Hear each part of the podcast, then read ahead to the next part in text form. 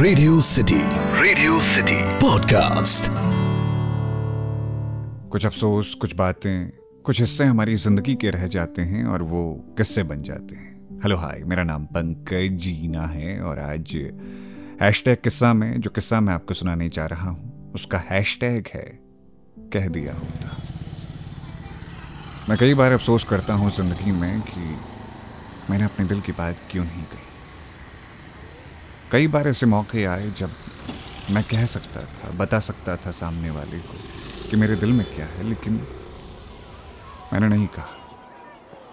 जाने कौन सी बात मुझे डरा देती थी, जाने किस बात से मैं घबरा जाता था कि मैं अपने दिल की बात किसी को कह ही नहीं पाता था। बचपन में जब मैं स्कूल जाता था तो स्कूल बस में मुझे खिड़की वाली सीट चाहिए होती थी, लेकिन डर और संकोच मेरे मन में इस तरह से बैठा हुआ था कि कभी मैंने अपने साथ वालों को ये कहने की हिम्मत ही नहीं की। मैं जब लंच के वक्त अपना लंच बॉक्स खोलता था तो मैं चाहता था कि उसका खाना मैं किसी से शेयर ना करूँ, लेकिन लोग मेरा लंच बॉक्स छीन कर ले जाते थे और मैं फिर भी कुछ नहीं कह पाता था।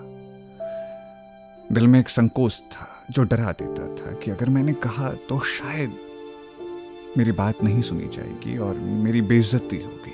मैं मन ही मन घबराता था और यही घबराहट तब भी मेरी ज़िंदगी के हिस्से आई जब मेरी ज़िंदगी में एक लड़की आई। मैंने अक्सर फ़िल्मों में देखा है, किताबों में पढ़ा है कि मोहब्बत में इंसान पूरी तरह से बदल जाता है, लेकिन वो लड़की जब मेरी क्लास में आई तो भी वो मुझे बदल नहीं सकी। वो अक्सर मेरे लिए फाइट करती थी। पांचवी में पहली बार मिला था मैं उससे। अदिति नाम था उसका। चश्मे वाली वो लड़की सिर्फ़ मेरी दोस्त बनी थी। क्लास में और भी लड़के उससे दोस्ती करना चाहते थे, लेकिन न जाने क्यों उसने मुझे ही अपना दोस्त चुना।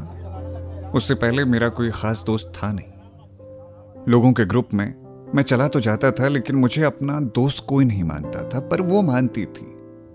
वो मेरे लिए टॉफ़ी लेकर आती थी और उस टॉफ़ी को हम आधा आधा बांट कर खाते थे।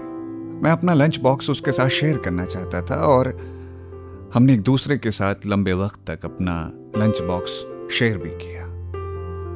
जब भी कोई मुझसे मेरा लंच बॉक्स छीनने का ट्राई करता, वो उससे लड़ जाती थी।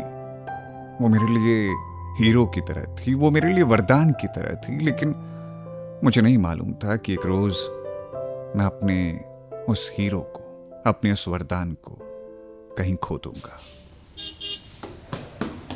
अदिति और मैंने दोस्ती को बहुत अच्छे से निभाया। हम स्कूल में साथ पढ़े, हमने कॉलेज साथ में किया और ज़िंदगी की राहों में भी लगभग लगभग हम साथ ही चले।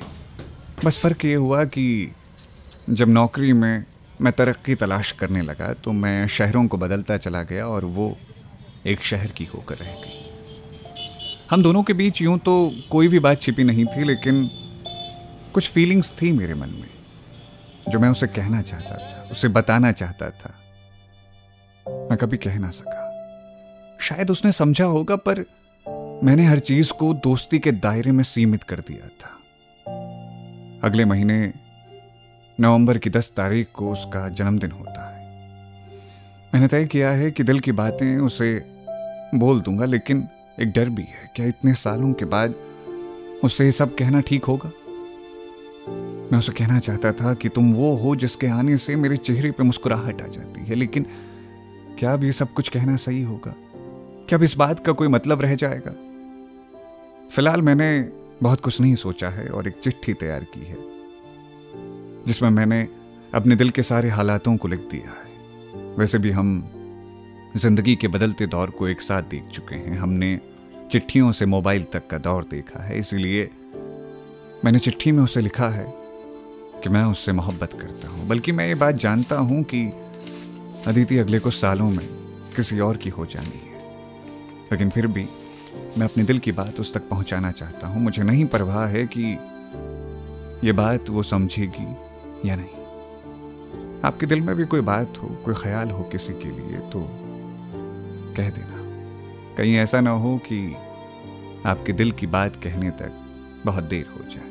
तो ये था आज का हैश टैग किस्सा। सुनते रहिए रेडियो सिटी मेरा नाम है पंकज जीना।